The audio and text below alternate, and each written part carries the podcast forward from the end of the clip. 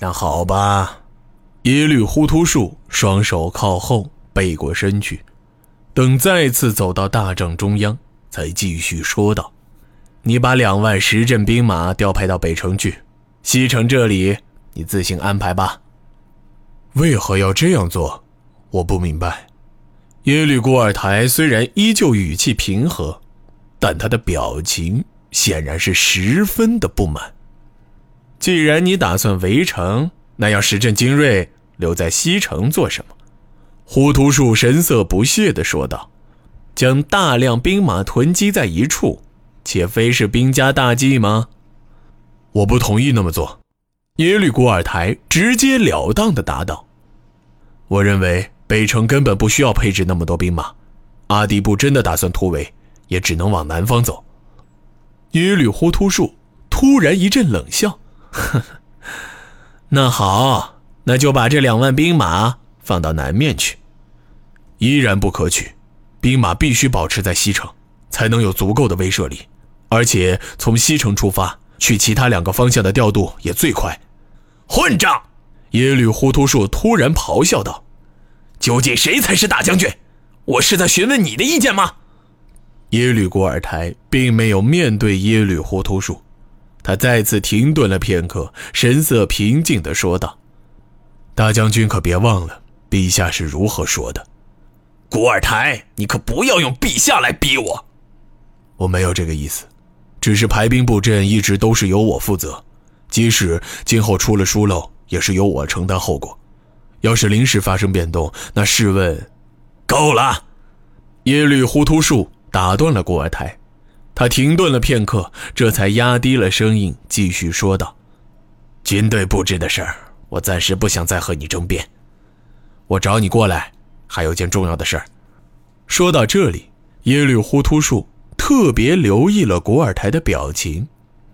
我听说寻邑城里有人策应我们，而南城那边，我们的兵马差点就攻入城中了。这件事儿，为何我事先一点都不知道？我没听说策应之事，如果是我安排的，也应该去策应进攻西城。至于城外的进攻，无论是南城还是北城，我都安排了佯攻。不过仅仅只是作为进攻西城的辅助，同时测试巡弋各城的防守强度。至于南城，其实南城的防守并不逊色，但巡弋城内一定是发生过什么。我们也确实趁着城中混乱，短暂登上过城墙。这些人。当真不是你安排的吗？耶律忽突树微眯起双眼，似乎想从古尔台面无表情的脸上找到一些蛛丝马迹。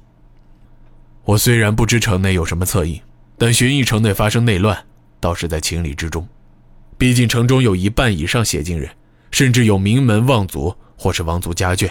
我不认为所有人都愿意和阿迪布站在一起，他们心里应该很清楚，破城之时。就是丧命之日，邪金人和汉人可以同享富贵，但绝不会同担危险。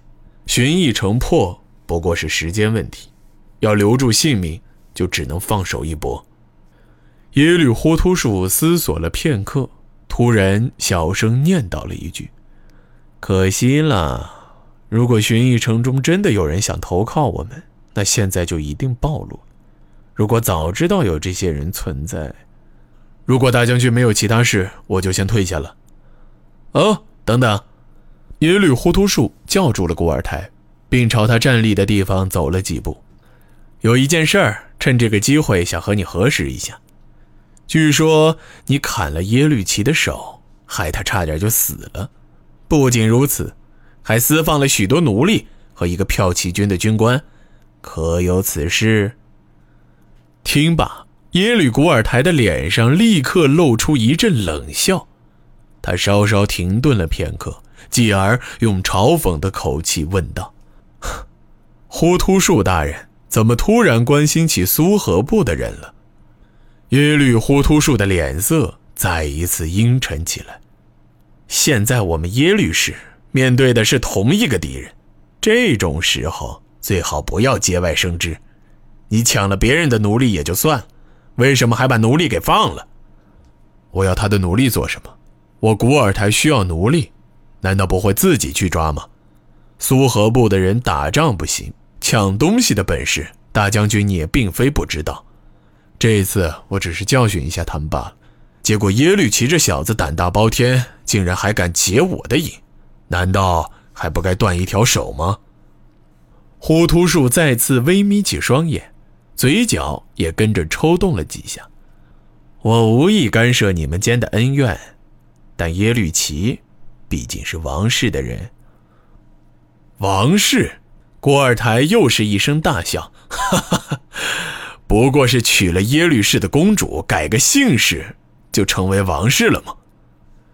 耶律呼图术听出了郭二台的弦外之意，脸色突然涨得通红，他又快速朝顾尔台走了两步，语气阴冷的小声说道：“你的血统也并非纯正，有什么资格这样说别人？”